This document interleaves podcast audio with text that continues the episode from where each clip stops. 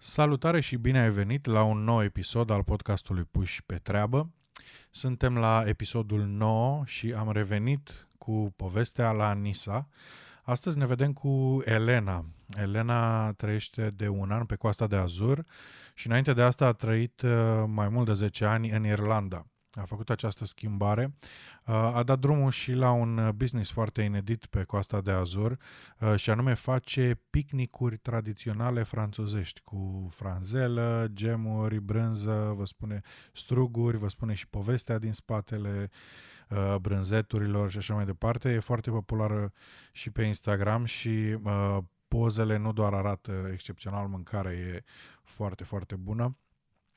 Um, are o poveste specială din prisma faptului că uh, a plecat acum mult timp din țară sau mai mult timp din țară decât uh, mine sau decât alții uh, care au plecat după ce am intrat în Uniunea Europeană. Um, are povești din Irlanda cu um, lucruri pe care românii le făceau într-o perioadă în care noi eram mai uh, săraci în general ca țară și bineînțeles asta uh, implica sau îi făcea pe români să se implice în activități uh, de care n-am fi mândri și probabil nici ei în ziua de azi n-ar fi, dar uh, ne oferă o perspectivă cu care nu ne întâlnim atât de des. Uh, își spune toată povestea, ne-a arătat niște locuri extraordinare și vă recomand, dacă mergeți pe coasta de Azur, neapărat trebuie să mergeți cu Citroenul ei uh, de chevaux, uh, cred că am zis bine, sper că am zis bine. O las pe ea să spună cel mai bine. Uh, Audiție, vizionare plăcută.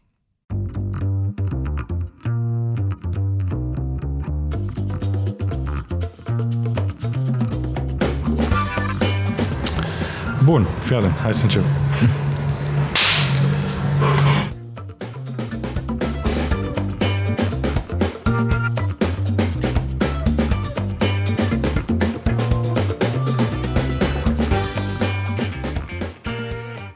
Astăzi stăm de vorbă la Nisa cu Elena. Bună ziua! Bună, Elena, ce faci? Bună! Mm, sunt la un picnic cu tine aici. Elena are un business foarte interesant. Ea organizează picnicuri vintage la Nisa, pe coasta de Azur. Hai să te cunoaștem un pic, Elena. Tu ai venit aici de un an de zile, ai spus, dar ai trăit 16 ani în Irlanda. Da. Am uh, exact un an de când sunt în NIS. Am venit aici cu cei trei copii ai mei. Uh, practic am venit uh, pentru un an academic, uh-huh. pentru o experiență la școală. Uh-huh. Am dorit foarte mult ca ei să studieze limba franceză și nu doar să o studieze, cât să, să studieze în Franța, adică să ia impact cu țara și cu cultura asta. Mm-hmm, franceză. Da. Ei s-au născut în Irlanda? Da, sunt uh, născuți uh, în Irlanda, sunt cetățeni irlandezi și români, au mm-hmm. dublă cetățenie. Deci. Mm-hmm. La ce vârstă ai plecat tu din România? Am plecat la uh, 24 de ani, deci mm-hmm. anul ăsta am avut 20 de ani de când sunt plecată. Mulți înainte. Mulțumesc. Ție. da. Și Uh, deci asta era cam asta... acum 20 de ani? Da, asta e cincea țară unde trăiesc. Așa, hai să vorbim despre asta, pentru că podcastul nostru se adresează și românilor care sunt în România acum. Uh, unii poate se gândesc să plece, alții poate nu. Uh, pentru unii va fi uh, o ocazie să cunoască și alți români uh, de care poate n-au ocazia să, să audă așa uh, des.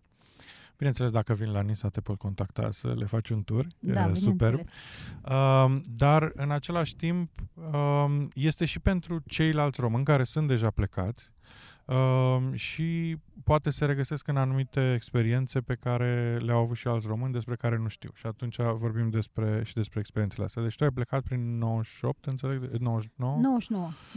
Și care a fost uh, prima? În primul rând, de ce ai plecat? Mai ales că România atunci era uh, cu tot o altă țară decât este astăzi.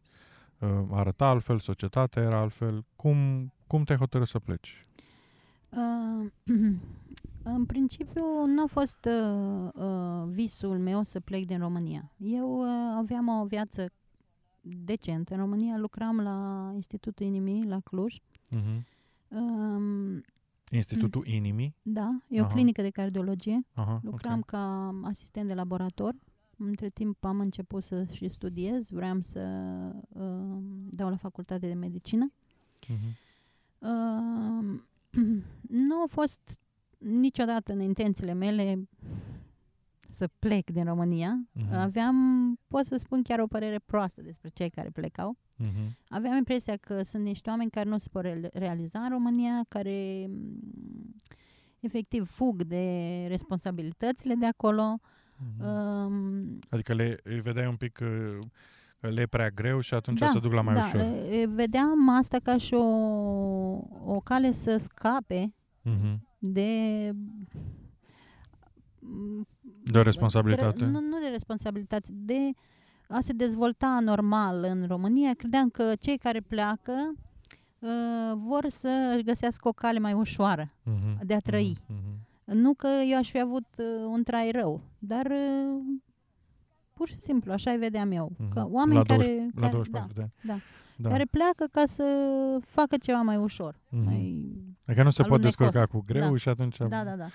Ok, și cum, uh, cum s-a întâmplat pentru tine? Uh, în, prin, în, în principal ar trebui să spun că eu am plecat, că eu sunt din Suceava, am uh-huh. plecat la 14 ani de la părinții mei, deci uh, e vârsta fiului meu de uh-huh. acum. De fapt, el are 15 chiar.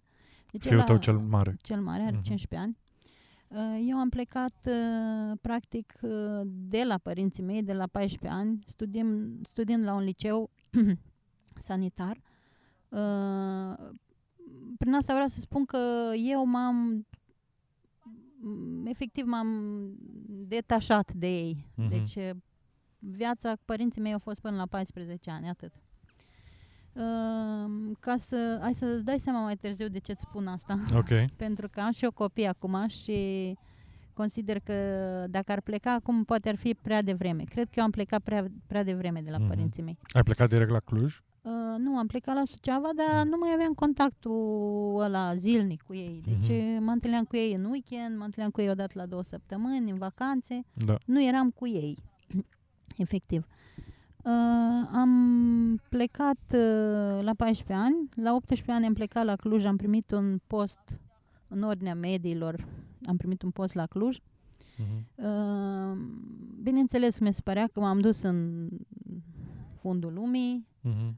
Părinții mei erau foarte uh, triști, încercau pe orice cale să mă aducă cu pile, cu relații, să vin înapoi la Suceava. În principiu a fost un an de rezidențiat, ca să zic mhm. așa. Și am plecat fără să știu pe nimeni acolo. Am ajuns la deci, niște oameni minunați. Tu, tu cumva te-ai detașat de ce însemna pentru tine casă și acasă da. de la vârsta de 14 ani. Da. Și atunci când uh, a venit ocazia să pleci din țară, nu ți-a fost așa greu? Asta spui? Uh, da, Asta... cred că nu mi-a fost greu niciodată să mă mut. Uh-huh. Uh, de când sunt eu mică, și m-a întrebat lumea ce vreau să fiu când o să fiu mare, eu spuneam că vreau să mă fac musafir. n-am, n-am auzit asta prea des. Credeam că asta e o meserie. Uh-huh. Și mhm. credeam că e o meserie foarte frumoasă, pentru că mama mea pregătea totul minunat, uh-huh. pe când venea un musafir să fie totul perfect. Și atunci eu ziceam, da, de ce să nu fiu musafir când da. sunt mare, că e chiar minunat. Băi, dacă te poate plăti cineva pentru asta... Da, eu credeam că o, mă, o să mă și plătească. La un moment dat am realizat că ăla nu e un job și mi-a schimbat uh, mm-hmm. Viziunea și vreau să devin Elena Ceaușescu. Alt vise, țintai sus, ca să zic așa. Da, da. da. Uh, sincer, uh, nu știu dacă vreodată am visat să fiu ceva. Nu, mm.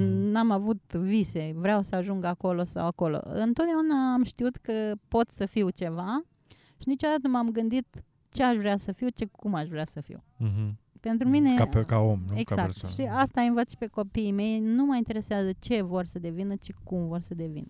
Mm-hmm. Și cum a venit uh, ocazia să pleci din, din România? Am plecat din România în urma unei decepții în dragoste.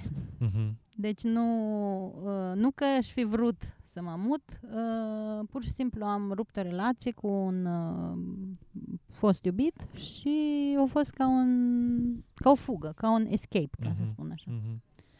Am cunoscut un alt băiat care e tata copiilor mei care mi-a propus să plec uh, în Germania cu el, uh-huh. deși eu știam că el niciodată nu o să-mi ofere confortul și dragostea de care eu aveam nevoie sau cu care, cu care eu eram obișnuită. Uh-huh. Dar uh, știi, vorbeai germană? Nu, nu, el era român, dar muncea. Nu, nu, nu, tu, dar vorbeai nu, germană. Nu, nu. A fost asta pentru tine un uh, impediment sau pur și simplu ai zis plec și uit uh, tot? Da, pentru mine asta a fost. Plec și uit. Uh-huh. Plec și las tot în urmă și iau de la zero cum era Germania altceva. pentru cineva care venea din România în 1999? Era um, greu. Uh, am mers cu invitație, cu chemare. Mai ales că, exact, România da, nu era nici în Europeană, da. nu era, aveam, eram cu tot, aveam cu totul alt statut. Am mers cu invitație. Uh-huh. Uh, am avut unde să merg, în sensul că el lucrase în Germania înainte, știa niște... Avea niște relații pe acolo, avea un job deja. Îți trebuia permis de muncă? Îți da, trebuia... Da, da uh, invitația, practic, ție îți garanta doar faptul că poți să intri în Germania, exact. nu? Adică da. nu-ți garanta da. drept de muncă sau exact. nimic altceva. Eu am intrat legal, uh-huh. propriu zis, în Germania, dar n-am stat legal. Uh-huh. Am uh, locuit uh, o lună sau șase săptămâni. Cât îți dădea dreptul invitația asta, stai? O lună sau șase lună. săptămâni, uh-huh. da. Apoi uh, am rămas în aceeași locație, în aceeași casă, dar uh, proprietarul casei știa că toți, uh, toate persoanele care stau acolo, care erau de fapt români, el știa că toți sunt portughezi, uh-huh. pentru că ei stăteau cu acte false acolo. Uh-huh. Eu, ve- venind prietena unuia din ei, automat el o știut că eu sunt portugheză, nu româncă. Uh-huh.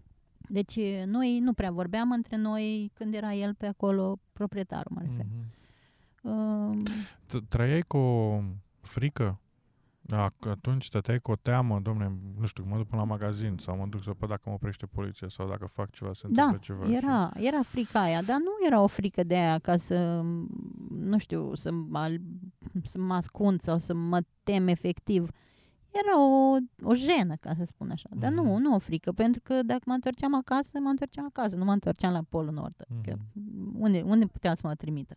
Da. Adică nu eram uh, un criminal, nu, eram, nu făceam niciun rău la nimeni, eventual mă depărta în România. Uh-huh. Deci, și eu în România aveam un serviciu, aveam o familie, adică nu mergeam la rău. Nu uh-huh. mi-era frică dacă mă punea acasă, știi? Era frica asta, la un moment dat, a, te pune acasă. Păi și eu asta nu înțelegeam. Uh-huh. Care era frica la urma urmei? Că la urma urmei plecai acasă, nu plecai Cred că la rău.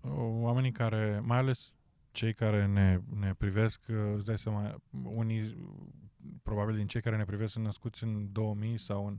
Adică pentru ei cu totul străin acest gând și această, acest tip de a pleca în altă țară. Uh, așa cum poate vedem în filme în America, cum trec din America Latină în America de Nord, știți? Sau. Um, și cred că e important să uh, ne aducem aminte că n-a fost tot timpul așa pentru noi, pentru români. Și um, era cu totul altă viață și alt mod de a trăi. Adică unii oameni chiar încercau să ajungă ilegal da, în unii Germania. chiar visau. Sau... Pentru ei era un da. vis asta. Pentru mine nu a fost un vis. Ți-am spus, am plecat pur și simplu. Ok. Uh, mai, fusese, mai plecase din țară înainte să pleci în Germania? Nu, a fost nu. prima mea plecare. Yeah. Ent, uh, ce vreau să te întreb este când ai ajuns în Germania în 1999, nemai fiind plecată niciodată din țară, când ai ajuns acolo ai zis, wow? Nu. Nu. nu, de, îți spun de ce. Dacă veneam de la Suceava sau de la un, un alt satuc sau, nu știu, de, de undeva uh, mai Mic. jos, ca mm-hmm. să mhm. spun așa, poate da. Eu am lucrat șapte ani în Cluj. Pentru mine Clujul a fost uh, un oraș foarte emancipat. Uh-huh. Și încă îi și dacă ar fi să mă întorc în România, în Cluj m-aș întoarce. Uh-huh. Eu ce am văzut în Germania nu a fost wow. Era pur și simplu Occident, așa mă așteptam. Adică nu, uh-huh. nu a fost nimic n-am mai văzut sau nu știu. Eu uh, consider Cluj era la un nivel superior. Destul de apropiat? Da, de atunci începând. Nu uh-huh. mai vorbesc azi. Uh-huh. Uh-huh. Oricând m-aș întoarce în România. Cât ai stat în Germania? Am stat uh, un an. Un an? Poate nici nu tocmai un an, nu. Cred că vreo 9 luni.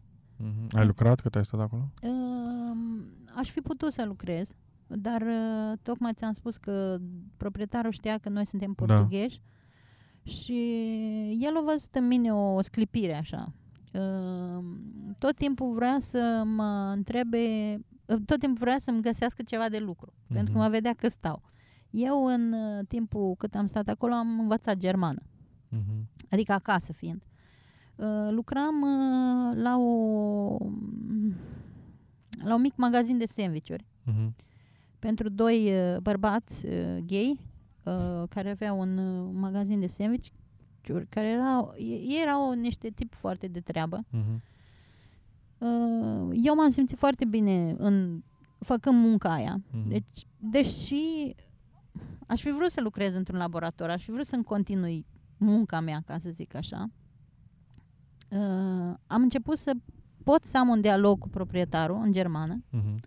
și el, văzând în mine o, o sclipire așa, văzând că eu am Vrei venit mai fără, mult. fără nicio un pic de germană și în două luni puteam să am un dialog cu el, el și-a dat seama că eu aș putea să lucrez acolo. Adică Mhm. aș mă întreba de ce lucrez și am spus că sunt, mă rog, în spital.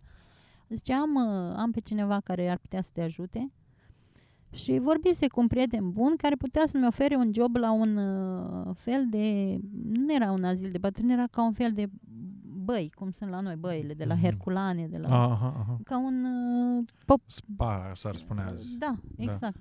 Uh, doar că acolo ar fi trebuit să lucrez la un laborator uh, de radiologie. Mm-hmm. Și El știa ce studiai tu? da, da, da, eu i-am spus că am lucrat în spital, el știa, dar el când m-a prezentat domnului care ar fi trebuit să mă aducă la un interviu, i-a spus că fata e portugheză. Mm-hmm. Și domnul spune, a, zice, păi zice, seamănă, și eu sunt uh, portughez uh, și z- z- de fapt el ar fi vrut să vorbească cu mine în portughez și eu atunci am dat seama, a fost pus în fața unei minciuni Da. Și am spus uh, lui doar, uh, pentru că nu mai era proprietar acolo, zic, uh, eu nu știu ce o să se întâmple acum, îi spuneam în germană, pentru că el spunea, putem vorbi portugheză, că eu sunt portughez și eu mă chinuiam să vorbesc cu el în germană. Și am spus, nu știu ce o să se întâmple, eventual o să fiu deportată, dar eu nu sunt portugheză. Și omul a înțeles, adică omul efectiv o zâmbit Mm-hmm. și mi-a spus, "Uh, nu ești singura, stai liniștită. Dar nu aveam a, dreptul să lucrez. Mm-hmm. Deci dacă nu aveam drept să lucrez, el nu m-a mai putea ajuta din momentul Da. ăla. Și efectiv asta a rămas între noi, ca să zic așa. El nu, nu i-a spus nici proprietarului. I-a spus că doar eu nu o să pot să lucrez la radiologie, că am nevoie de niște studii altele. Mm-hmm. Adică că nu mă conformez ce- cerințelor de acolo. Da. Și proprietarul a insistat multă vreme. Elena, de ce nu merge? Uite, îți găsesc alt spital, îți găsesc în domeniul tău. Și spunea, nu, nu, nu, mie îmi place la sandvișuri acolo. Nu, dar tu poți face altceva. Nu, eu sunt bine acolo. Și efectiv refuzam. Până la urmă a renunțat omul să mă mai Da. emancipeze, ca să zic așa. Și prietenul meu și-a pierdut jobul uh, și aveam, eu am o singură soră care locuia în Anglia atunci, Mm-hmm. în Londra și ea a venit cu ideea, haideți uh, în Londra, haideți că este de muncă. Um, Eu, într-un fel, vreau să mă întorc în România, în alt fel, m- m-am acomodat, ca să zic așa, cu Occidentul. Mi-ar fi Mhm. plăcut să mai trec și printr-o experiență în Anglia. Nu știam engleză, dar ea, fiind acolo de un an, mi-a promis că dacă mă duc, uh, o să am uh, de lucru. Și atunci Mhm. am zis, mai hai să fac și eu ca toți. Mă duc un an, strâng niște bănuți, îmi iau și eu acasă ca tot omul și mă întorc după aceea în România, că Mm-hmm. nu pierd nimic, mai am o experiență, atât. Cum aici am stat uh, aproape un an, pot să merg uh, și acolo. Acum, trecerea din Germania în Anglia a fost ilegală. Asta vreau să te întreb, pentru că atunci uh, nu era, nu era Schengen, nu? Nu, nu. Am uh, împrumutat bani, am uh, plătit pentru niște pașapoarte false și am uh, Pașapoarte false de ce? De, De- de nem- germane? Cum ar veni? Nu, nu, nu, nu știu, era de cehi, de, nu mai știu, deci era de ceva naționalitate care avea voie să treacă Da, fără să fie da, da. interogată. Uh, am zburat spre Irlanda de Nord, uh, spre Belfast, între... Uh, aba, nu, nu, scuze-mă, asta e când am plecat în Irlanda. Uh, da, am zburat la Londra, pur și simplu am Ați trecut avut probleme ca cu- rața prin baltă, nu, nu. Deci Mhm. s-a trecut foarte simplu. Cât era un pașaport fals la vr- vremea aia? 2000 de euro, de Mărci. mărci. Da. 2000 de mări. Ce înseamnă asta? Raportat la salariu. Cât era un salariu pe lună? Uh, nu știu, nu, nu mi-amintesc. N- n- Nici acum nu sunt... Uh, dacă mă întreb câte litri de petrol, nu știu să-ți spun. Mhm. Câte o pâine, nu știu să-ți spun. Deci, nu, serios, nu Da. știu. Ok. B- ba- Bănuiesc că oricum era o sumă, nu? Era, Da. era mulți bani, dar nu mi-amintesc cât era. Mhm. Ok. Ok.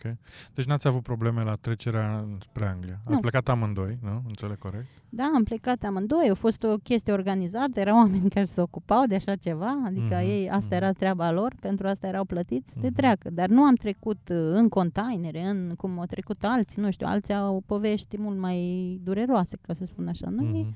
pur și simplu, ne-am urcat în avion și am decolat la Londra. Mhm.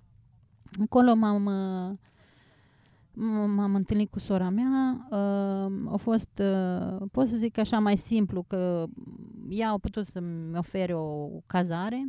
Mhm. Uh, ne-a găsit o locuință, dar era o locuință într-un cartier de evrei uh, și stăteam 11 în casă, 11 într-o casă, cu două dormitoare și un Deci, living.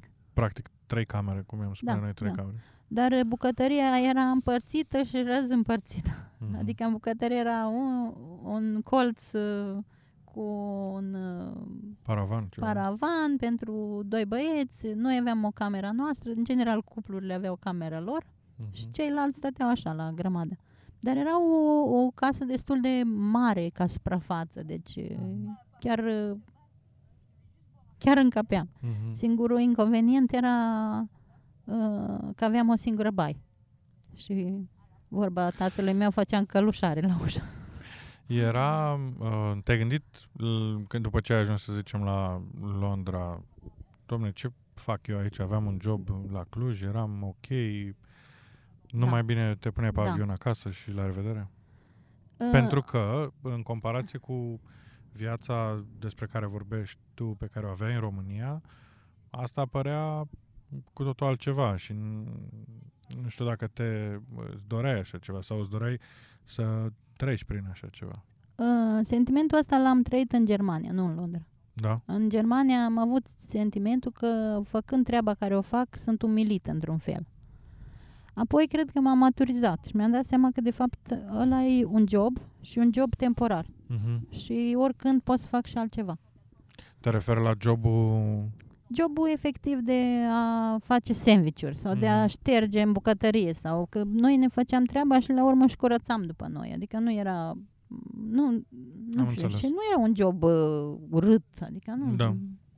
nu.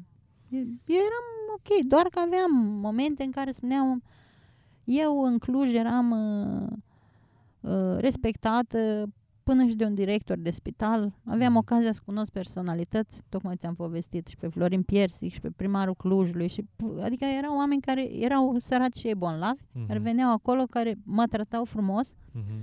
Pe când în Germania, dar nu pot să spun că nemții m- m-au tratat urât, dar uh, personajele cu care stăteam, Mhm. tot românii, adică tot felul de oameni care, nu știu, Veniseră la muncă. veniseră practic. la muncă, da, care nu dădeau uh, un ban pe valoarea ta. Deci care Mhm. nu apreciau omul ca valoare. Mhm. Pentru ei toți erau Am înțeles.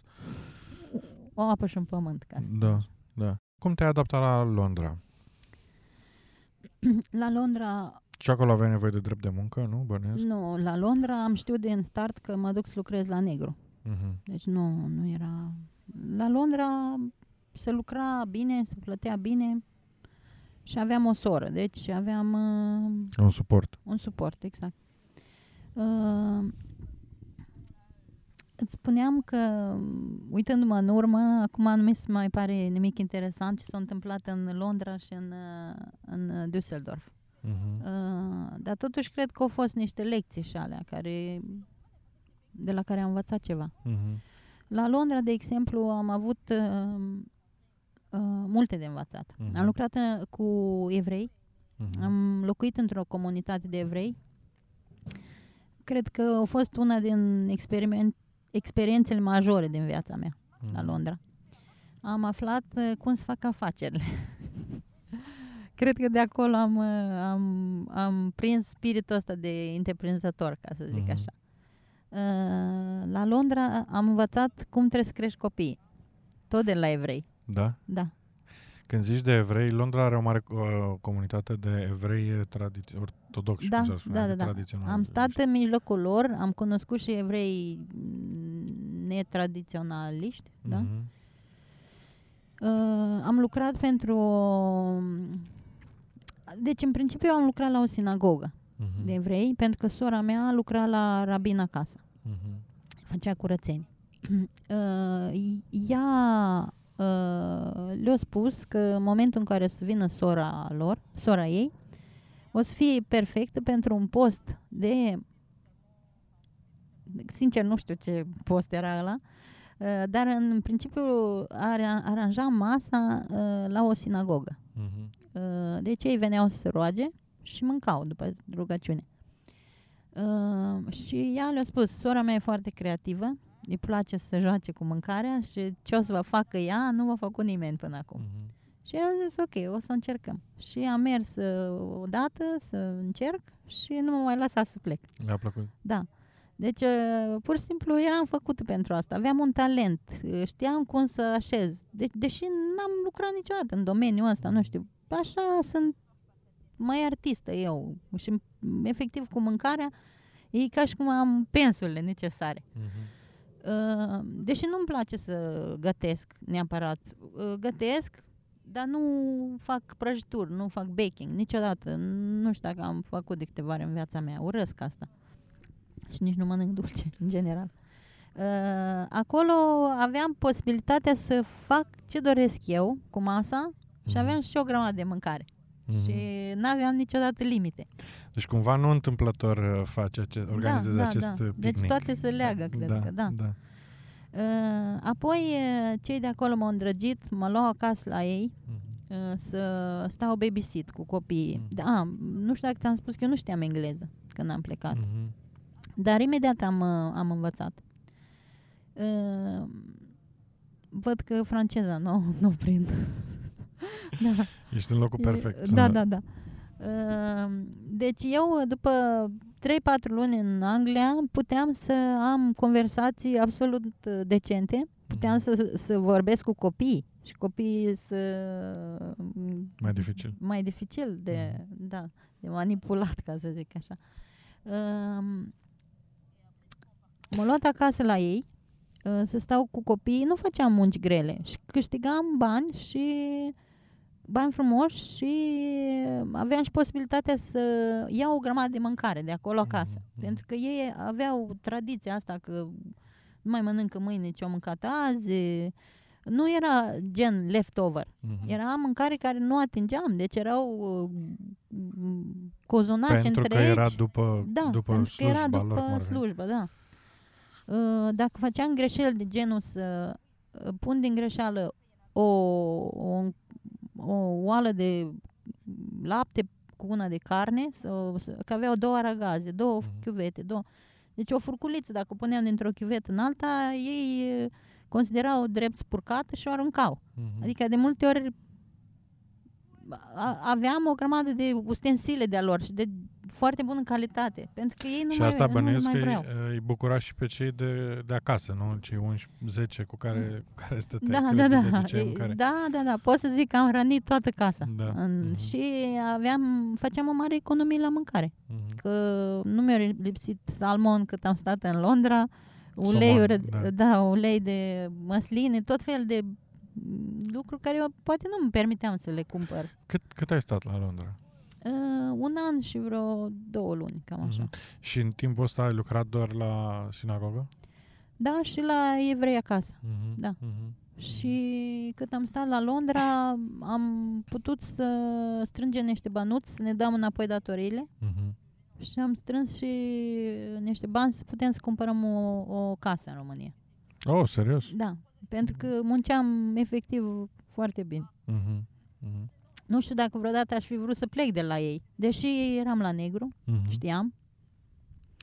Uh, Cum a fost experiența asta să lucrezi la negru? ți-a fost frică vreodată?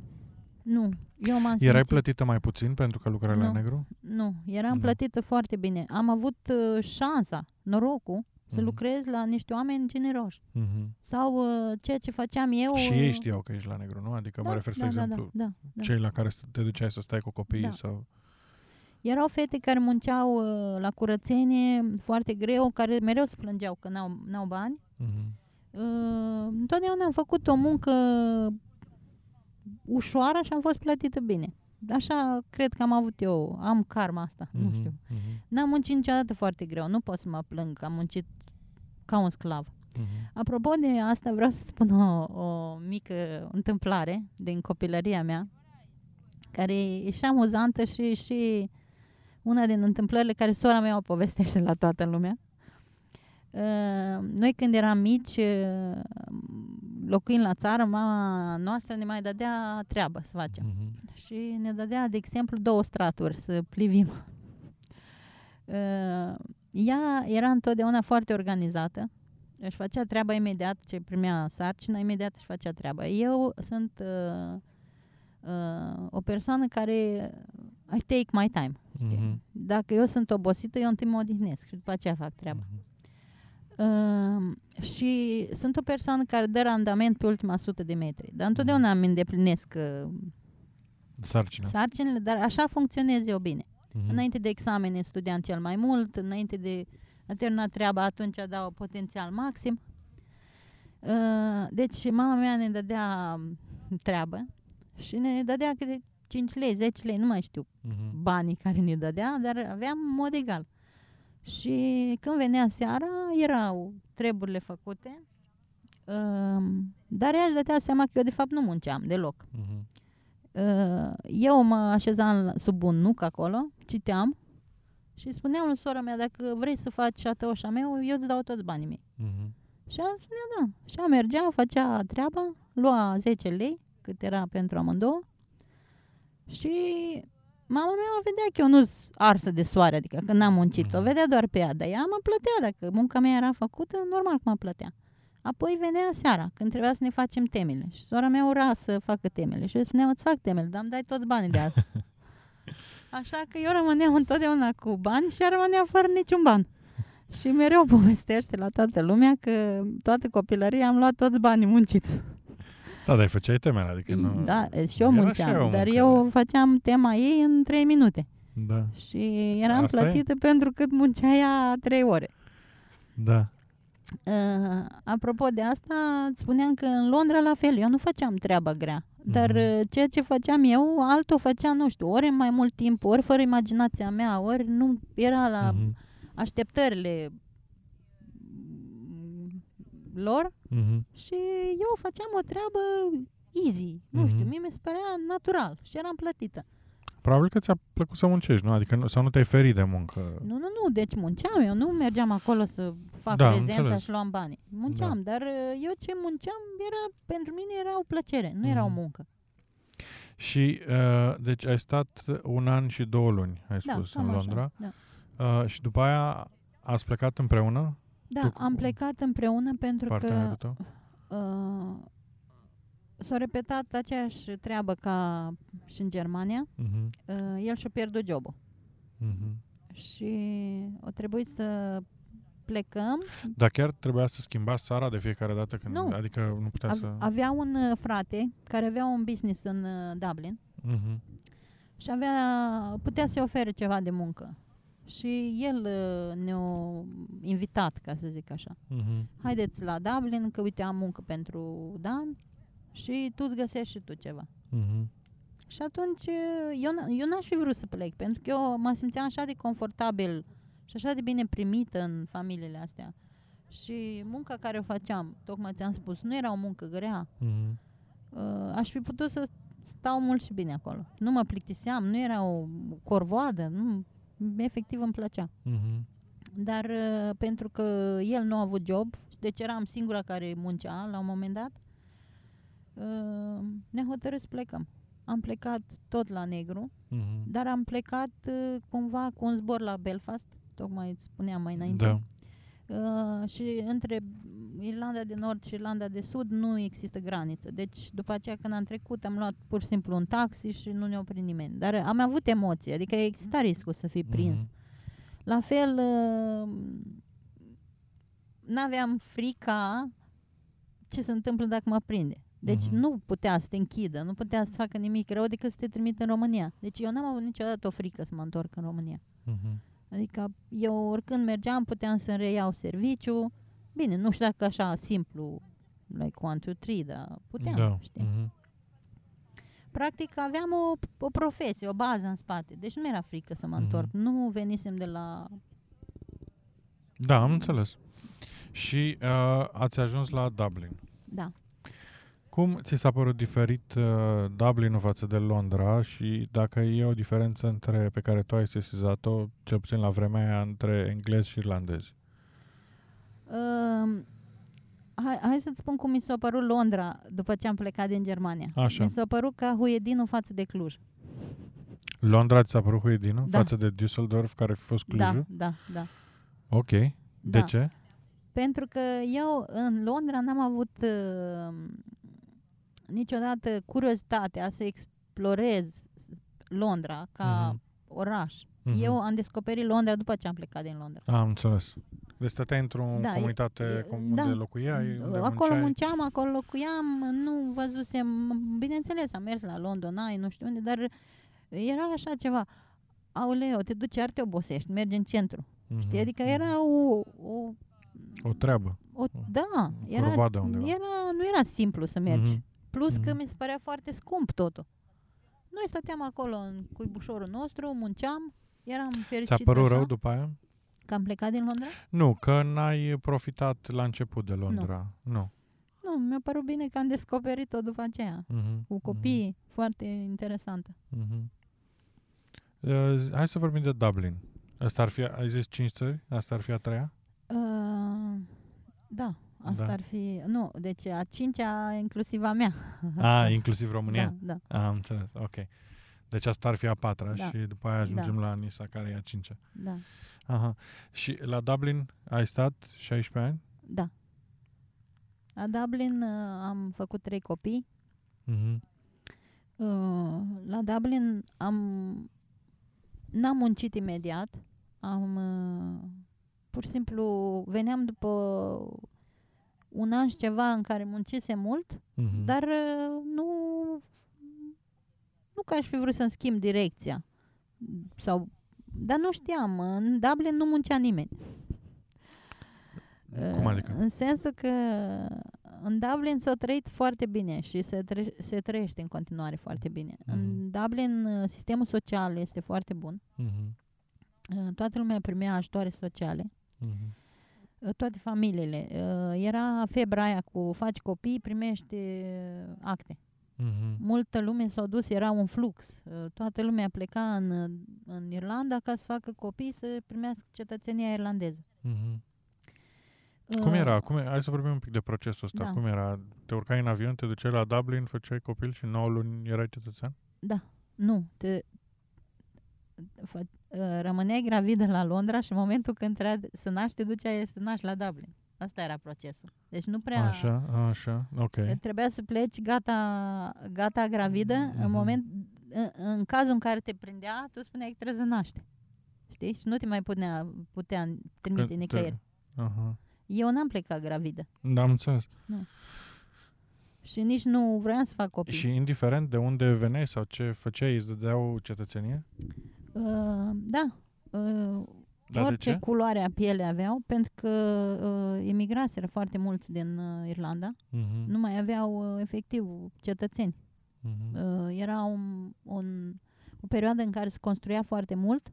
Ei aveau nevoie de, de cetățeni. Forță de muncă. Da, e un, e, uh, Uniunea Europeană e sponsorizat cu foarte multe uh, fonduri. Uh-huh uh, ei pur și simplu aveau nevoie de cetățeni. Ei dădeau cetățenia oricărui om care se naștea acolo, oricărui suflet care se naștea acolo. Mm-hmm. Uh, de aceea sunt foarte mult uh, africani acolo. E o comunitate foarte mare de poloni, români Polonezi, sunt da. foarte mulți. Uh, deci ei au fost foarte primitori, ca să zic așa. Uh, plus, uh-huh. ți-am spus, un sistem social extraordinar. Deci dacă vrei să tragi chiulul, te duci să trăiești în Irlanda. Da, în continuare? Da. Și în continuare da? la fel, da. Uh-huh. Da. Uh, dezavantajul meu era că eu nu vreau să fac copii.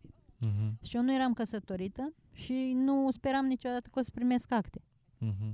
Pentru că, în general, mergeau cupluri, soț-soție, cu soțiile gata gravide uh-huh. și uh, de asta îți spun că nu, nu muncea dădeau, nimeni pentru că toate aveau bebeluși, stăteau d- acasă. Dădeau cetățenie și soțului? Adică dacă era... Da, da deci ce, dădeau copilului și automat părinții prin naturalizare primeau cetățenie. Uh-huh. Uh-huh. Dar ei, uh, uh, bărbații toți munceau la negru. Uh-huh. Femeile tot, toate stăteau acasă și așteptau și primau ajutorul social. social. Uh-huh. Da. Și atunci eu când m-am dus, Elena, la Dublin și am întrebat de o prietenă care o știam din Londra, că toate prietenele noastre din Londra erau acolo, uh-huh. duse la fac cu copii. Uh, a, noi nu lucrăm. A, nu, noi nu. Noi stăm acasă, creștem copii, deci toate conduceau mașini super scumpe, bărbaților tot timpul foarte ocupați. Eu eram uh, așa, un fel de paria, un fel de altceva. Da, și atunci am zis, băi, hai să să-mi caut singură de lucru. Mm-hmm. Și mi-am mhm. pus anunțuri.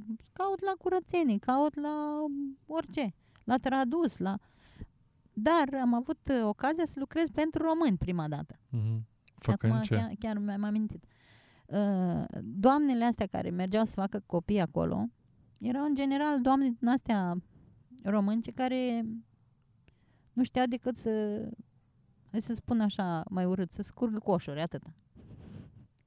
Nu înțeleg vorba. Nu, nu, nu, nu făceau nimic. Uh-huh. Pur și simplu. Deci nu erau tot oameni de ăștia de proastă calitate, ca să-ți spun așa. Ok. Uh, ele trebuia să meargă la spital cu copii, cu tot fel de, apoi, de appointments, uh, pentru dentist, pentru... Și ele nu știau niciuna engleză. Uh-huh. Deci erau femei din astea care nu da. știau decât să uite la telenovele, na, ca să spun altfel, Am mai înțeles. frumos. Și bărbații lor munceau. Și atunci eu când am văzut că hai, crenguța, să îmi traduci azi, hai să-mi traduci mâine, păi stai un pic, soțul tău face bani, tu primești ajutor social și eu nu... Adică nu eu merg pe da. free. Și atunci mi-am pus un fi. Uh-huh. Și am spus, vreți, uite, eu traduc vin să vă traduc la spitale, la PPS-uri, la asistență socială, la ce vreți. Uh-huh. Și atunci, le, da, eu aveam un... Asta pentru că învățase engleza în Londra. Da, pentru că învățat, învățasem eu, adică și ele putea să da. facă același lucru, dar nu... Da, da, da. Și atunci, da, mergeam o zi de la, nu știu, de la 8 la 5 la spital, nu știu cât era, 50 de euro, 60 de euro, nu mai știu. Deci mm-hmm, îmi dădeau mm-hmm. niște bani. Uh, apoi m-am prietenit cu o agentă um, imobiliară uh-huh. și le dădeam case la români, ca să zic așa. Uh-huh. Adică eu intermediam niște mm, dealuri între ei. Uh-huh. Pentru că eu mă cunoșteam cu fata aia și atunci fata aia mergea pe încredere, că eu spuneam că îi știu. Uh-huh. Și eu aveam efectiv un fi. Uh-huh. Uh, pentru că ei erau foarte ocupați, mergeau la muncă, făceau bani. N-aveau timp să-și caute case. Uh-huh. Soțiile lor nu da, puteau, deci vreau să mute dintr-o casă la alta sau... Uh-huh. Și atunci era, existam eu, care aveam deja un, un stigmat pus așa, cine vă caut casă? Mergeți la crenguța că vă ajută ea. Uh-huh. Și veneau, știau cât e tarif, îmi dădeau bani și eu le căutam casa. Deci, uh-huh. ca să zic așa, alt job ușor. Uh-huh. Uh-huh. Uh, Bine, nu un stigmat, că nu le... O, un renume. Da. Da, da. da. Un renume, da. Uh-huh. Uh, apoi mi-am găsit de lucru. Între timp mi-am și, și acolo lucrai tot ilegal. Da, păi asta era între uh-huh. noi, așa. Uh-huh. Nu... eu n-am avut niciodată acte acolo până să nasc copii. Uh-huh. Chiar și după ce am născut copii n-am avut o perioadă. Uh-huh. Uh, la un moment dat am rămas însărcinată din greșeală. Uh-huh. Uh, și n-am mai avut ce să fac. Adică în Irlanda avorturile sunt interzise. Cred că tocmai au schimbat, nu? Acum, vreo... Uh, acum, da, am înțeles că acum s-au votat, nu de mult. Dar atunci nu. Deci atunci ei, pe orice cale, vreau ca lumea să dea naștere copiilor. Copiilor, da. Uh, a fost la un moment dat o, o mi-a trecut o idee prin cap să mă duc să nasc în România. Uh-huh. Apoi am zis, uh, nu, rămân să nasc aici, trebuia să nasc în, în vară, în august. Nasc aici și mă duc după ce, prin, prin primăvară, pentru că nu puteam să merg cu un copil de două luni în, în România, știi? Uh-huh. Știi cum urma la noi iernile grele? Da. Adică la sfârșitul lui august, urma septembrie, octombrie, noiembrie, nu puteam să merg cu un copil așa mic și intenționam să mă întorc prin februarie, aprilie, uh-huh. în România. Uh, a trecut uh, Revelionul, deci eu nu... Asta era în ce an? În 2004 l-am născut, 2004. primul copil, și nu mai era legea aia cu... A, deci eu de asta vreau să mă întorc în România, uh-huh. pentru că nu mai exista legea aia cu dacă naști copii, primești acte. Ah, S-o oprit deci ai ratat dat. Da. ar veni. Da, deci am rămas însărcinat la momentul nepotrivit. Uh-huh. Și da, intenționam să mă întorc, dar ți-am zis, am hotărât să, să rămân până în februarie, până în martie. Și, și ai născut acolo? Am născut în august și în ianuarie, următorul an, s-au mai dat o lege, mm-hmm. a, s-au alăturat așa unui proiect, altă lege, toți copiii născuți până în decembrie anul ăla, pentru că se oprise la, cumva la jumătatea anului. Mm-hmm. Și multe da, lume au făcut afară, da. contestații da. și așa, da. Și toți copiii născuți până în, decem- până, până în ianuarie anul ăla au primit cetățenie. Și atunci uh-huh. zic, dacă tot am rămas, dacă tot l-am făcut aici, hai să iau oportunitatea asta. Și practic din momentul în care l-am făcut, eu am fost uh, legal.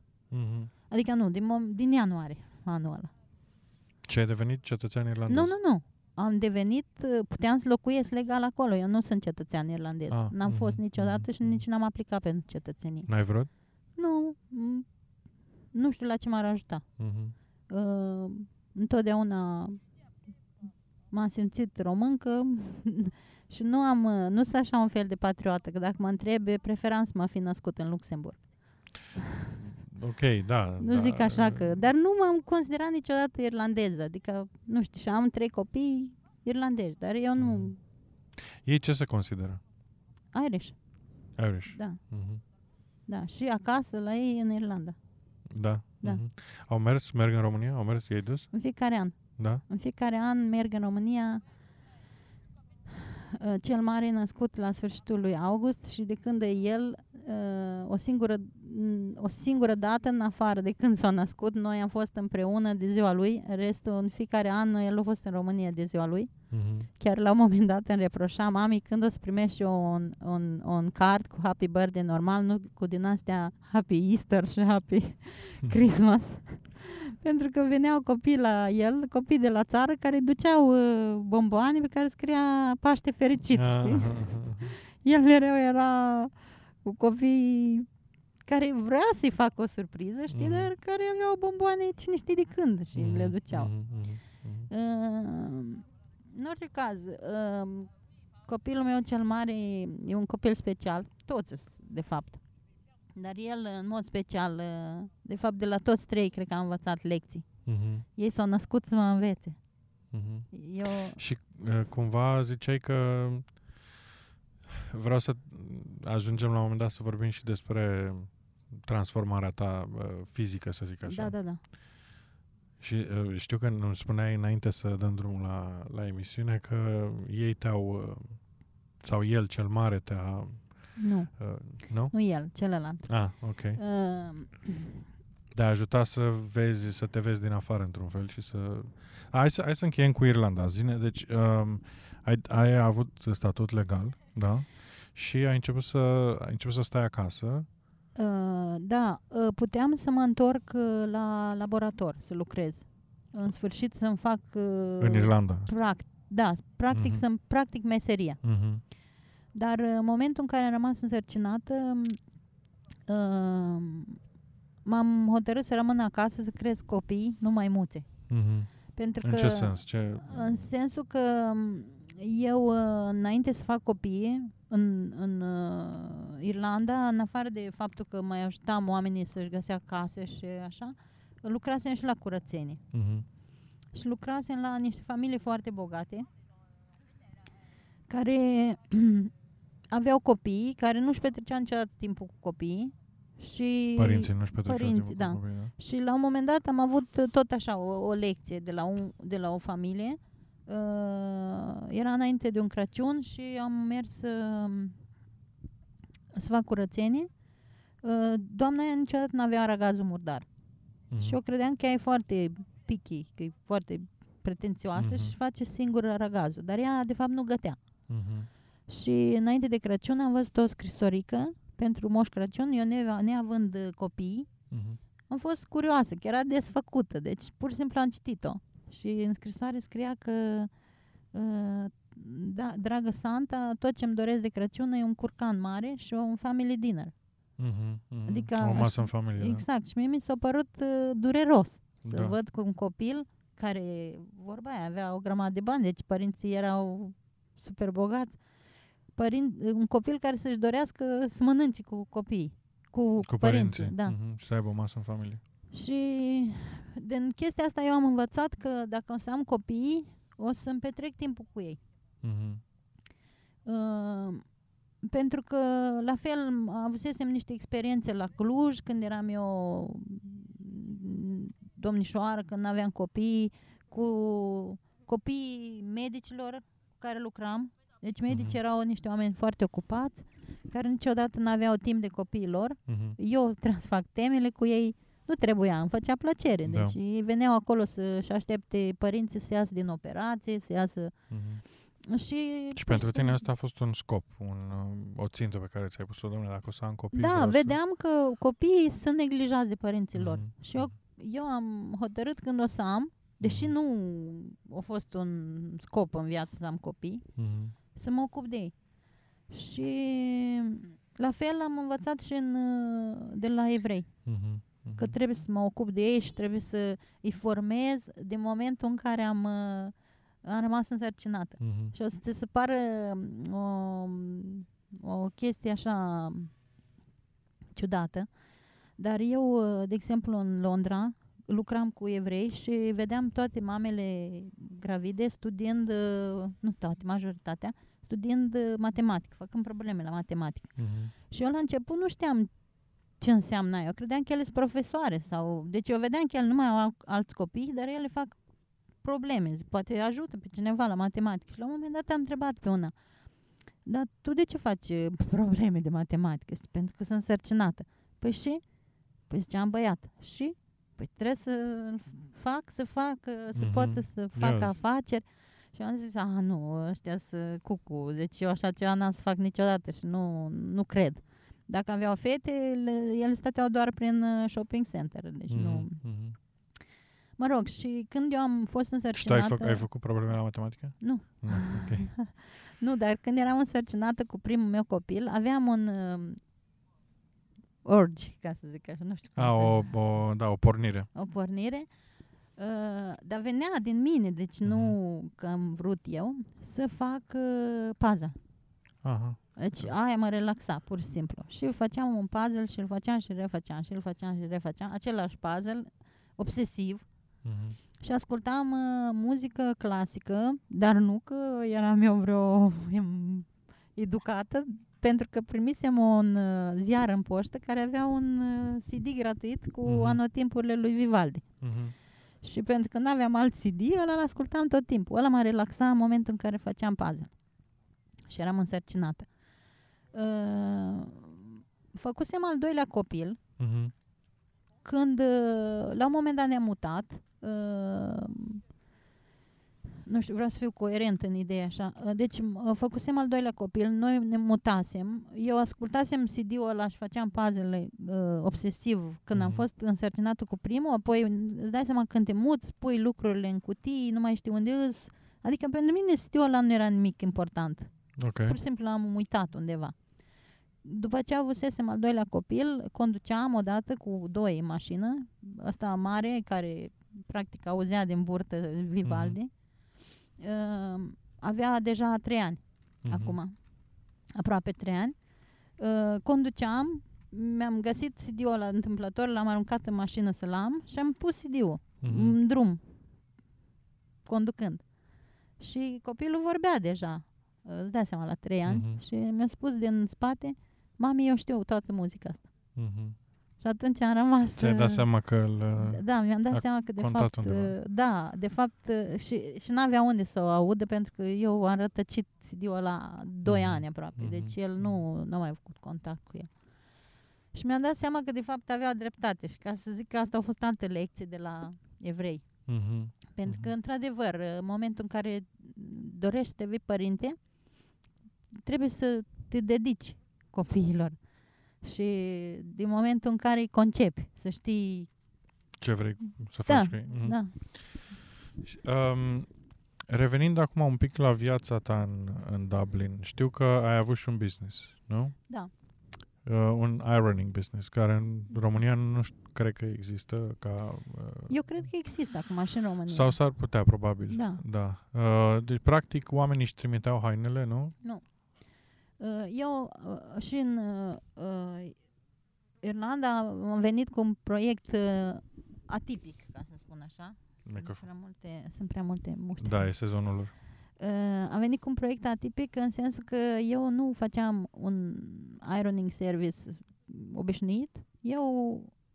Stai puțin, pe da, asta încercam să explic. Ce e un ironing service în mod normal?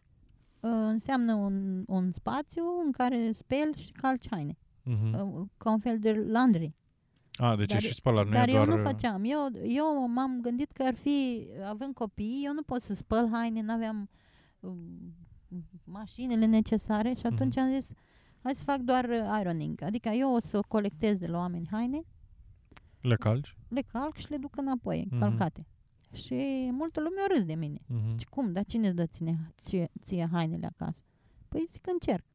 Și zic că îmi fac niște anunțuri și pun în uși la oameni. Mm-hmm. Și mi-am făcut 5.000. 5.000 de anunțuri? anunțuri mm-hmm. da. Și am, le-am pus efectiv eu uh, cu uh, nesimțire, ca să zic așa. De ce? Adică, știi cum, uh, am vrut eu să le pun, n-am vrut să le dau la nimeni, pentru că mă gândeam că dacă eu, eu îmi dau bani pe alea, nu erau mulți bani, dar nu vreau să mi le arunce nimeni într-un coș de gunoi. Nu, dar de ce ai zis cu nesimțire? Cum adică l-ai pus cu nesimțire? În sensul că... În sensul că am... nesimțire în, în, în sensul bun, adică uh, cu uh, ambiție. Ah, uh-huh, uh-huh, cu uh-huh. ambiție nesimțită, așa, știi? Uh-huh. Măi, vreau să le pun 5.000, pentru că toată lumea își punea anunțuri, 100 de anunțuri, 200. Uh-huh, uh-huh. 500 erau deja, dar eu 5.000. Uh-huh. Zic, din 5.000 Toma sună 5. Uh-huh. Mm-hmm. Pentru că fetele puneau anunțuri la curățenie, zicea, nu mă suna nimeni. Și toată ziua se plângeau, băi, n-am de lucru. Mm-hmm. N-am de lucru, ce fac, unde lucrez? Zic, eu pun 5 Așa, ai vrut să demonstrezi că, domnule, se poate, chiar da, și da, cu o da, idee da, de, da. de, de business și, care nu era uh, Exact, și toată lumea spunea că nu o să am niciun succes, mm-hmm. adică nu, nu o să-ți dea nimeni. Cine îți dă hainele acasă? Nu te cunoaște. Mm-hmm. Da, am avut uh, care m-au întrebat, can I have your ID? Can I have your passport? Uh, unde stai, dă-mi exact mm-hmm. unde locuiești. Adică ei îți dădeau niște lucruri intime, personale, nu? Da, da. Cămăși, lenjerii de pat. Mm-hmm. Și uh, eu le, le luam, le călcam și le duceam a doua zi. Deci serviciul meu era collection, delivery și mm-hmm. ironing, practic. Mm-hmm. Aveam un uh, preț foarte mic.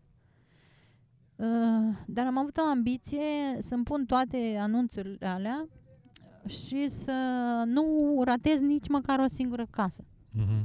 Pentru că de multe ori mi se terminau anunțurile, uh, uh, pliantele și mai aveam trei case într-un cul de sac și mă uh-huh. întorceam a doua zi ca să pun că eventual acolo posibil să am un client. Uh-huh. De unde um, ai avut spiritul ăsta um, self-starter, s-ar numi în engleză. Nu știu. Pe, doar în... A, a fost ceva pe care l aveai și când era când locuiai în România? Sau a fost ceva care uh, s-a născut din, uh, fapt, din contextul faptului că erai în altă țară? Nu. Sau vedeai anumite posibilități pe care... Sau așa ești tu pur și simplu? Așa sunt eu, uh, un om cu planul B în my pocket mm-hmm. tot timpul. Mm-hmm. Tot timpul am uh, o soluție. Mm-hmm. Uh, și chiar două. Mm-hmm. Nu, nu există ceva ca să nu poți să rezolv. Uh, și ți-am spus că am și sindromul Peter Pan. Da. Totul e posibil. Uh, nu, întotdeauna am, am găsit o soluție să ies dintr-un impas sau să vin cu o idee pe care nu a avut-o altcineva mm-hmm. sau să fac un lucru care um, altuia îi se părea că pe lucrul ăla eu nu pot să iau bani. Eu mm-hmm. știam că pe lucrul ăla pot să iau sau mm-hmm. pot să-l fac eu. Și ce s-a întâmplat după 5.000 de uh, fluturași de anunțe? După 5.000 de fluturași m-au sunat o grămadă de oameni. Da? Neașteptat. Uh, doar că după aproximativ uh, șase luni au venit recesiunea. Mm-hmm. Și am pierdut o grămadă de clienți. Pentru că oamenii și-au pierdut uh, joburile. Da. Au fost uh, boom ăla mare.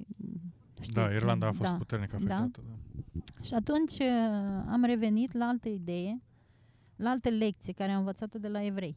Mm-hmm. Când mă întorc tot la ei. În uh, Londra, când uh, lucram la ei, unul era proprietar de restaurant și uh, îi auzeam tot timpul discutând că și vecinii, restaurantul vecin, uh-huh. mă rog, era un conflict între ei. Uh-huh. Și care e mai bun și care are mai mulți clienți. Și eu auzeam toate discuțiile astea. Și la un moment dat îi aud pe ăștia că pun prețurile mai mari. Și m-am gândit, cum spun prețurile mai mari? Și am întrebat, dar de ce? Că o să pierdeți. Mm. Nu, noi să câștigăm, noi să avem mai mulți clienți. Pentru că e... Psihologic. Psihologic, da. Mm. Dacă eu îți vând ție un uh, încărcător de iPhone, unul cu 2 euro și unul cu 10, tu spui, băi, leu ăsta cu 10, că ăsta doi, ori furat, ori de la chinezi, ori aha, de proastă aha. calitate, știi? Și atunci... Și a funcționat la da. restaurant? Da, și eu am zis, fac și eu, aplic și eu chestia asta cu călcatul. Uh-huh. Uh, dublez prețul. Ori îi pierd pe toți, Asta Or, e ce am da. făcut. Am pus niște anunțuri și am pierdut niște clienți. Da. Și guess what? Am avut jumate de clienți și aceiași bani. Aha. Și eu funcționat totul în recesiune ca pe strună pentru că am avut clienții cei mai buni care nu și-au pierdut joburile, care au plătit pentru calitate, care știau din start că eu fac serviciile la un preț derizoriu. Uh-huh, uh-huh. Dar pentru că era o calitate bună, nu au avut nicio problemă să... Deci cu altă nesimțire crasă, mm-hmm. am spus, de mâine eu dublez prețul. Vreți să rămâneți clienții mei? Bine, nu. Eu am foarte mult, nu vă mai iau. Mm-hmm. Dar nu aveam. Da, da Dar da, au fost, uh, și ei bineînțeles că vrem să rămânem. Și așa, așa, așa ai trecut prin recesiune. Da, și în recesiune pot să spun că putea, putea să mai să pun altă, altă alt stigmat, nu știu, stigmat e rău sau e... Uh, da, în da? principiu da? e ah, okay. uh, altă etichetă, să etichetă, zicem. Etichetă, da. Uh, provident, ai auzit de Provident? E banca aia care împrumută ah, bani. Da, da. Da, da. Eu împrumutam bani la toată lumea. Deci Aha. eram un Provident, doar că nu scria pe mine. Uh, eu tot timpul aveam cash, tot timpul mm. aveam bani, în fiecare seară. Adică eu aveam un job în care în fiecare zi eram plătită. Mm-hmm. Și Uh, toată lumea știa că eu sunt un om care le și dau. Deci eu am încredere în oameni mm-hmm. în general. Și uh, partenerul meu a fost întotdeauna complexat că toată lumea, toți prietenii lui veneau și cereau de la mine bani, nu de la el. Pentru mm-hmm. că mhm. el tot timpul spunea, eu nu știu, eu nu mă bag, eu nu știu. Și trebuia Și ia zi, ți-ai luat toți banii înapoi? Da. Da, dar am avut și... Asta să te gândești un pic. Nu, am, m-am gândit, știi de ce? Că am avut un eveniment neplăcut, la un moment dat mi-a pradat cineva casa. Ah. Și de, de, de două ori, de fapt. Tot așa, de, dar de români, bineînțeles, mm, care da. știau că am bani în casă. Vezi, și asta e... Da. E un... Dar nu, nu învinuiesc pe cei cărora le-am dat bani. Pentru că nu... Eu, nu, dar eu se știu duce vorba. Da, da, exact. Da. Uh, okay, apropo și... de făcut bani, da. asta am știut să fac în Irlanda. Bani uh-huh. și Ai... copii. Plouă mult, de Da. Cred că. Um, Și ți s-a părut că poți să faci bani mai ușor în Irlanda decât în, în Anglia sau în... De fapt, Cred că... tu în Irlanda ai încercat să-ți deschizi un business, nu? În, în celelalte da. țări nu... Măi, eu mai am o vorbă de la Dan Bitman, am auzit-o, care o iubesc și care o folosesc tot timpul. Dacă Așa. ești fraier, e greu. Da. Măi, mie nu mi-a fost niciodată greu. Serios. Eu sper să nu ajung niciodată să zic că mi-e greu. Uh-huh. Eu, eu n-am avut momente în care mi-a fost greu. Niciodată. Și sunt bucuroasă că n-am fost niciodată sub nivelul mării. Mm-hmm. Eu nu știu ce e greu. Doamne ferește să mi se întâmple, dar nu cred că o să se întâmple așa ceva vreodată. Sper să nu. Ok, și acum uh, te-ai hotărât să vii pe Coasta de Azur? Te-ai hotărât să vii în Franța sau te-ai hotărât să vii pe Coasta de Azur? Uh, uh, până să ajungem aici, ar trebui să-ți mai spun o, o, un lucru. Da. Uh, ți-am spus că eu în Irlanda știu doar să fac bani și copii. Da. Eu în Irlanda am uitat că exist eu. Ok. Și am ajuns de la 60 de kilograme la 144. Aha. Adică eu uh, am muncit și am avut grijă de copii. Și de mine n-am avut grijă niciodată. Uh-huh. Și nimeni altcineva nu a avut grijă de mine. Uh-huh. De, de aici poți să tragi concluzia că partenerul cu care stăteam nu avea nicio grijă de mine, deși ar fi trebuit să aibă o grijă uh-huh. totuși, că eram parteneri. Eu uh, am ajuns la 144 de kilograme uh, văzând cu ochii așa. Deci, mm-hmm. în fiecare an, dacă stai și te gândești, 10 kg poate, cam așa, puneam. Mm-hmm. Dar asta e diferență de 80 de kg. Da, 10 kg Uh, nu-i mult când treci printr-o sarcină, când mm-hmm. faci copii, când, adică nu, nu le simți așa, nu știu cum mm-hmm. să zic. Uh, un kilogram la lună nu-i mult. Mm-hmm. Dacă stai și aduni ani, ies 80. Mm-hmm. Îți dai seama ce multe. Am făcut o operație de reducere de stomac. Mm-hmm. Am slăbit 60 de kilograme, am început să călătoresc foarte mult mm-hmm. cu mhm. copiii. Ai făcut și sport? Nu, nu, sunt uh, o persoană care nu face sport. Mm-hmm. Nu. Deși... Ai slăbit doar mâncând mai puțin da, și da. prin această operație? Da. Uh-huh. Uh, dar am început să fac o echipă cu copiii mei, ca uh-huh. să mhm. zic așa. Pentru că până atunci eu eram mama lor și ei copii. De uh-huh. atunci noi am devenit prieteni. Uh-huh. Am călătorit, am descoperit mai multe țări. Am avut uh, nenumărate vacanțe în ultimii patru ani, înainte să mă mut aici. Uh-huh. Ca dovadă am hotărât să ne mutăm din uh-huh. Irlanda. Și nu pentru că era greu sau rău, doar pentru că simțeam că altă țară ne oferă altceva, uh-huh. alte orizonturi.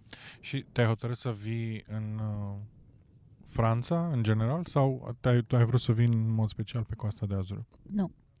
Eu am vrut să mă mut într-o țară latină. Uh-huh. Ideea era ca copiii să mai, să mai studieze altă limbă. Uh-huh. O limbă din asta, de a noastră. Latină. Uh, latină, da. Uh, ei sunt toți, uh, ca să zic așa, artiști. Uh, cel mare îi place să studieze, să citească, să deseneze, Uh, el vrea să devină film director. Uh-huh. Întotdeauna a fost pasionat de filme, de cinematografie. Uh, al doilea e pasionat de mâncare. El vrea să fie master chef. Uh-huh. Și atunci era cumva, noi nu eram la locul potrivit. Oamenii nu simțeau latino, nu simțeau, mm-hmm. nu aveau like, na, ca și cum nu aveau feelings, nu știu cum mm-hmm. să spun. Irlandezii sunt niște oameni foarte conservatori nu sunt oameni cu prea multe idei. Uh-huh. La ei totul e copy and paste. Dacă unul face un fel, așa fac toți. Uh, ca... Deci ai vrut să aduci mai multă culoare, exact, ca să zic exact, așa, da. mai multă... Ei întotdeauna îmi spuneau, toți prietenii mei irlandezi, Elena, you are too passionate. Uh-huh. Tot, tot timpul. Eu cumva mă implicam, sufletește, uh-huh. la tot fel de evenimente. La...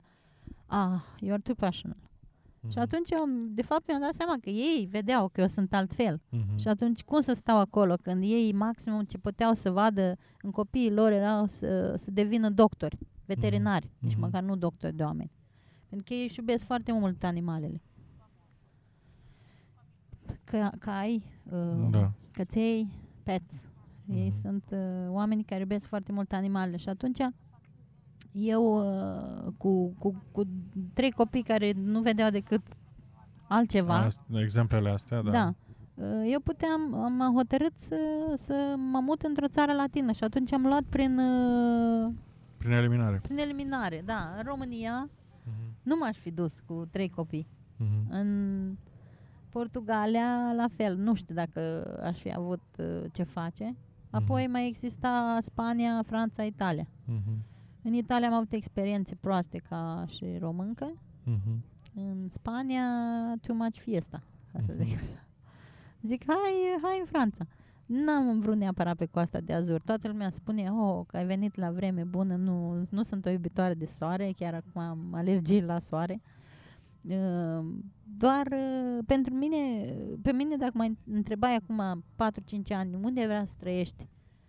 Dacă ai putea să alegi un loc, mm-hmm. ți-aș fi zis South France. Dar pentru mine sudul Franței înseamnă un orășel medieval cu străzi pietruite, cu uh, flori foarte colorate, cu lanuri de vie. Uh-huh. Uh, pentru mine, sudul Franței înseamnă Provence. Uh-huh. Nu înseamnă uh-huh. coastă de azur, nu înseamnă soare mare, nu. Pentru mine înseamnă și o cum, clă- cum, căldură cum, de aia pleasant, așa. Cum ai ajuns totuși aici? Păi uh, am ajuns aici după un research, ca să spun așa, uh-huh. pentru că vreau Franța, sudul Franței, am vrut Montpellier prima dată. Uh-huh. Și mi-am dat seama că, că eu intenționam să-mi fac aici un ironing business, uh-huh. tot, la fel. Și când am fost la Montpellier, am văzut orașul, am văzut că e un oraș studențesc, uh, pentru copii era o oportunitate foarte bună, pentru că sunt foarte multe universități, uh-huh. dar uh, eu ca business nu știu dacă mă dezvoltam bine acolo, pentru că... Studenții nu-și exact, calcă... Da, da. Și atunci, într-o dimineață, stând de vorbă cu uh, domnul de la recepție, uh-huh. într-o dimineață când ploua foarte tare și el cumva își cerea sărac scuze că plouă așa de mult și eu nu pot să văd Montpellierul. Și zic, eu nu vreau să văd orașul, eu am venit aici să-mi caut casă, eu aveam alte treburi. Și el zice, a, păi dacă vrei să-ți dau un sfat, și vreți să... Că i-am spus ce business vreau să fac și așa. Zice, du-te la Cannes, la Antibes, la Monaco, du-te încolo, că aici nu ai șanse să-ți faci, să-ți dezvolți afacerea asta. Uh-huh. Și am luat primul tren și am venit la Cannes. Uh-huh. Și la Cannes, uh, uh, pot să spun așa că eu, eu știam orașele astea, că uh-huh. fusesem în vacanță aici. Dar tot, uh, uh, luând impactul cu agențiile de, de imobiliare, uh-huh. șanse zero să mă mut aici. Mm-hmm. Deci n-aveam... Uh, uh, Din cauza prețurilor? Sau? Nu, nu, nu. N-aveam previous adres, da? Mm-hmm. Nu aveam cont în bancă, nu aveam un job și aveam mm-hmm. trei copii. Și da. vreau să mă mut în Franța. Și atunci uh, n-aveam decât posibilitatea să-mi iau o casă în regim Airbnb mm-hmm. pentru o perioadă mai lungă și așa am făcut. Uh, în Nice e cel mai simplu. Uh-huh. Deci n-am ales Nice pentru că a fost uh, locul care am vrut. Aș fi vrut să trăiesc în Antib. Uh-huh. Bine, uh, e aproape. Da, dar uh, așa ca locație, aici e foarte aproape de aeroport, dar e mult mai simplu să găsești o casă. Uh-huh. Și mi-am găsit prin regim Airbnb un apartament. Uh, acolo nu te întreabă nimeni dacă ai job. Da. Dacă da, ai plătit, ce, ce ai plătit, ești în vacanță. Deci eu am spus așa, eu vin într-un one year long vacation uh-huh. și copiii studiază un an academic și după un an vedem ce facem. Uh-huh. De asta am venit aici. Ești uh, foarte spontan așa și Fac niște switch din astea și nu am uh, niciodată regrete. Uh, și nu, nu cred că asta e ultima țară. nu cred că o să Mai mă sunt pe listă. aici. Da. da, aș vrea să trăiesc în uh, Elveția, de exemplu. E aproape, e da. aproape. Zine de uh, picnic. N-am spus la început, dar se vede fața de masă. Da. Uh, tu ai o mașină foarte specială, tipic franțuzească, este un Citroen. Uh, de Chevaux? 2 CV, nu? Da, da. Ceva, da. Este mașina care uh, majoritatea o știu din filmele cu lui Define. Uh-huh. Da. Um, care are 33 de ani, nu? Acum da, are 33 de ani, o mașină de colecție, ca să zic așa, e mașina uh, cea mai iubită de francezi. E un simbol al Franței, e ca și bagheta franțuzească, ca și mm. Eiffel Tower. Mm-hmm. Adică dacă vii și ai astea două, trebuie să ai și o cursă cu... ca, să, ca să știi că ai bifat tot în Franța. Mm-hmm. Uh, da, am vrut să-mi fac ce, aici un business ce, cu... Ce e special la uh, picnicul, la experiența de picnic pe care o oferi tu? Uh, și de ce, de ce asta? De ce un picnic? Cum ți-a venit ideea? Uh, tocmai vreau să-ți spun că eu vroiam să-mi fac aici o afacere cu călcat. Da, și, da, da, da. Și m-a lovit de birocrație din Franța. Uh-huh. Uh, totul dura foarte mult, mă trimiteau de la unul la altul, de la contabil la mm, avocat, de la avocat la proprietar, la proprietar la asociatul proprietarului și tot așa. Uh-huh. Și venind în septembrie aici, m-am trezit în decembrie că eu nu aveam niciun rezultat. Uh-huh. Absolut uh, nu știam nimic ce o să fac în continuare. Uh-huh. În decembrie am fost într-o vacanță în Tbilisi, în uh-huh. Georgia, uh-huh. cu un prieten uh, uh, cu un prieten și stând așa de vorbă, el m-a întrebat de ce nu aș, fa- de ce nu aș fi tour guide, uh-huh. un ghid turistic. Zic, eu nu sunt uh, omul care memorez cifre, care zice, mm. da, nu ești, dar tu ești foarte prietenoasă, ai putea să faci niște tururi așa, mai altfel, că sigur mm. ai tu o idee. Și atunci am zis, uh, da, ok, ce-ar fi să fac uh, un picnic? Mm-hmm. Să, să introduc și mâncarea, că îmi place să mă joc mm-hmm. cu mâncarea, mm-hmm. sau să fac un breakfast acasă mm-hmm. pentru turiști. Sau. Dar fiindcă trăiesc în chirie, nu știu dacă mi era permis să fac asta acasă. Mm-hmm. Și atunci am zis, hai să, să fac un picnic. Mm-hmm. Uh, Nis, după cum ai văzut, e un oraș foarte ocupat. Da. Foarte busy, niciodată nu ai timp să faci ceva în private. Și atunci am zis, hai să-mi caut alte locații mai... ca să nu fiu deranjată. Am găsit locația asta și mi-am dat seama că aici am nevoie de mașină. Mm-hmm. Și încercam să-mi cumpăr o mașină. Și uitându-mă așa după mașini, mi-a venit ideea, mai da, ce-ar fi să-mi cumpăr o mașină? Tipic franțuzesc. Da. Uh-huh. Adică dacă tot fac picnicul franțuzesc, hai să fie și mașina franțuzească. Și am început să mă uit la mașini din astea care nu au un preț chiar așa extraordinar. Adică uh-huh. um, eu pot să-ți spun că am dat 7000 de euro pe mașina asta. Uh-huh. Adică puteam să-mi iau o altă mașină absolut ordinară cu 7000, uh-huh. care să nu mă scoată în evidență, ca să spun așa. Da. Dar cred că a fost cea mai bună alegere să-mi iau mașina asta. Cu siguranță atrage privire. Da, da, da, da. Și toate... Apoi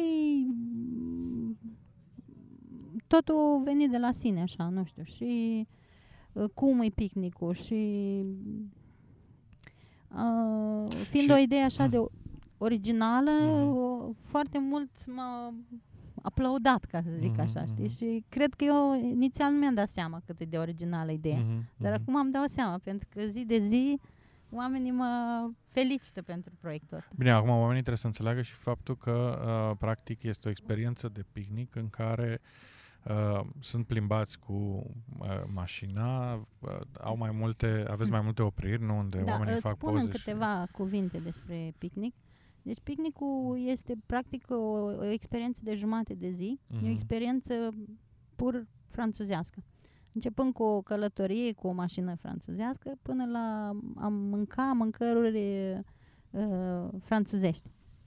Uh, în timpul picnicului, musafirii mei au parte de uh, o istorioară, ca să zic așa, mm-hmm. a mâncărurilor franțuzești, despre brânzeturi, despre tot fel de pateuri care le mănâncă ei, despre baghete, totul într-o manieră foarte amuzantă. Uh-huh. Nu e nimic uh, plictisitor. Uh, uh, noi ne simțim foarte bine. E un eveniment social în care sunt implicați oameni din poți fi din de trei musafiri din trei țări diferite. Uh-huh. Deci, practic, noi facem conexii. Uh-huh. Noi ne povestim uh, întâmplări, noi ne facem prieteni. Uh-huh. Și, mm. și nu numai asta, au și ocazia să... Da, și văd, uh, eu am ales un loc panorame... care nu e prea turistic. Mm-hmm. De aceea am avut nevoie de mașină aici. Adică e un loc... Sunt care... mai multe coline da, da, da, da, unde da. Îi, îi plimbi și au șansa să vadă și Nisa și... Uh... Au șansa să vadă ceva ce nu vede turistul obișnuit. Mm-hmm. Mm-hmm. Și... Sunt tot felul de locușoare, locuri da. și locure, locușoare. Și sunt niște imagini... Da, superbe, superbe. O să, o să intre pe Instagram și o să vadă... Da, că o să Elena's tag Moments. nu, dar și pozele de la, de da. la podcast unde o să, o să da. îți dau tag. Um, ai spus că nu e ultima țară, ai spus că um, ai vrut copiii tăi să învețe un an aici. Da.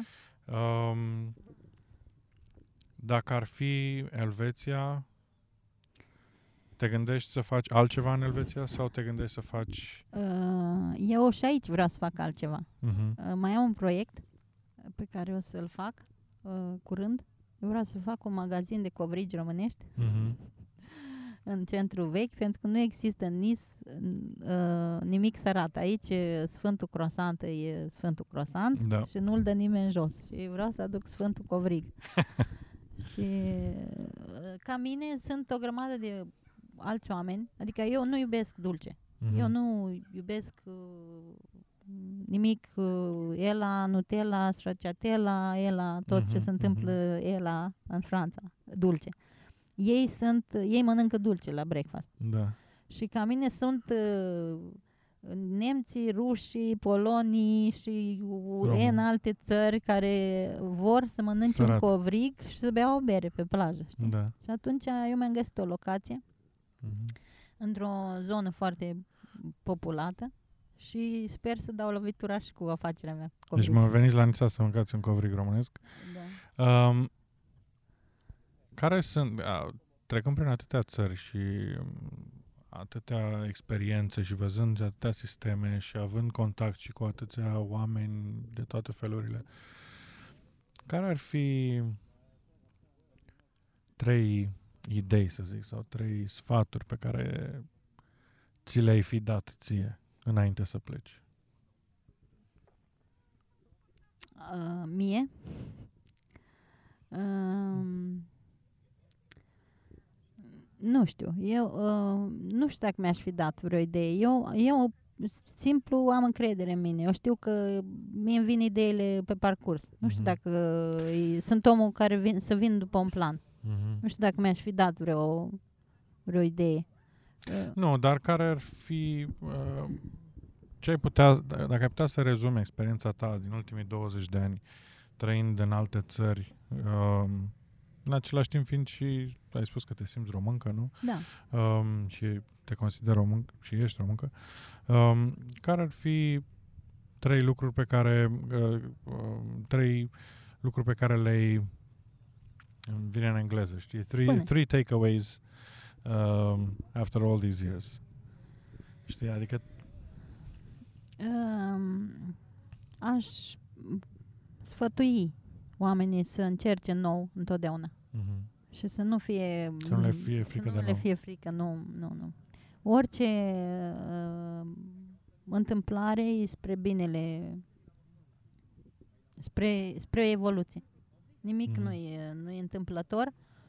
Uh, recomand părinților să schimbe locuințele, adică țările și măcar temporar. Pentru copii e foarte bine, pe părerea mea. Eu am trei mm. care consider că ei sunt mult mai bogați, uh-huh. având impact cu mai multe culturi, cu mai multe națiuni, uh, uh, uh, cultură și cu, cu impactul țării, efectiv. Uh-huh. Deci uh, eu nu sunt uh, o mamă clasică care, vai de mine, trebuie să dea copilul meu bacul.